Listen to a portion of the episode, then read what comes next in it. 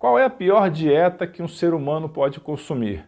Certamente uma dieta baseada em fast food, ultraprocessada, rica em grãos, essa é a pior que existe.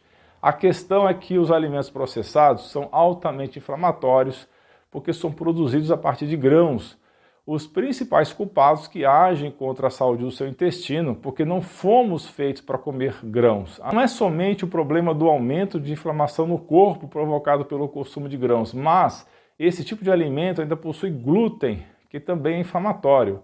Tem ácido fítico, um antinutriente que dificulta a absorção de zinco. Tem também oxalatos, sobre os quais eu fiz um vídeo recente. E várias outras substâncias antinutrientes que reagem com enzimas em nosso organismo. E o consumo excessivo de grãos realmente pode danificar o intestino, tornando a ingestão de fibras um grande problema.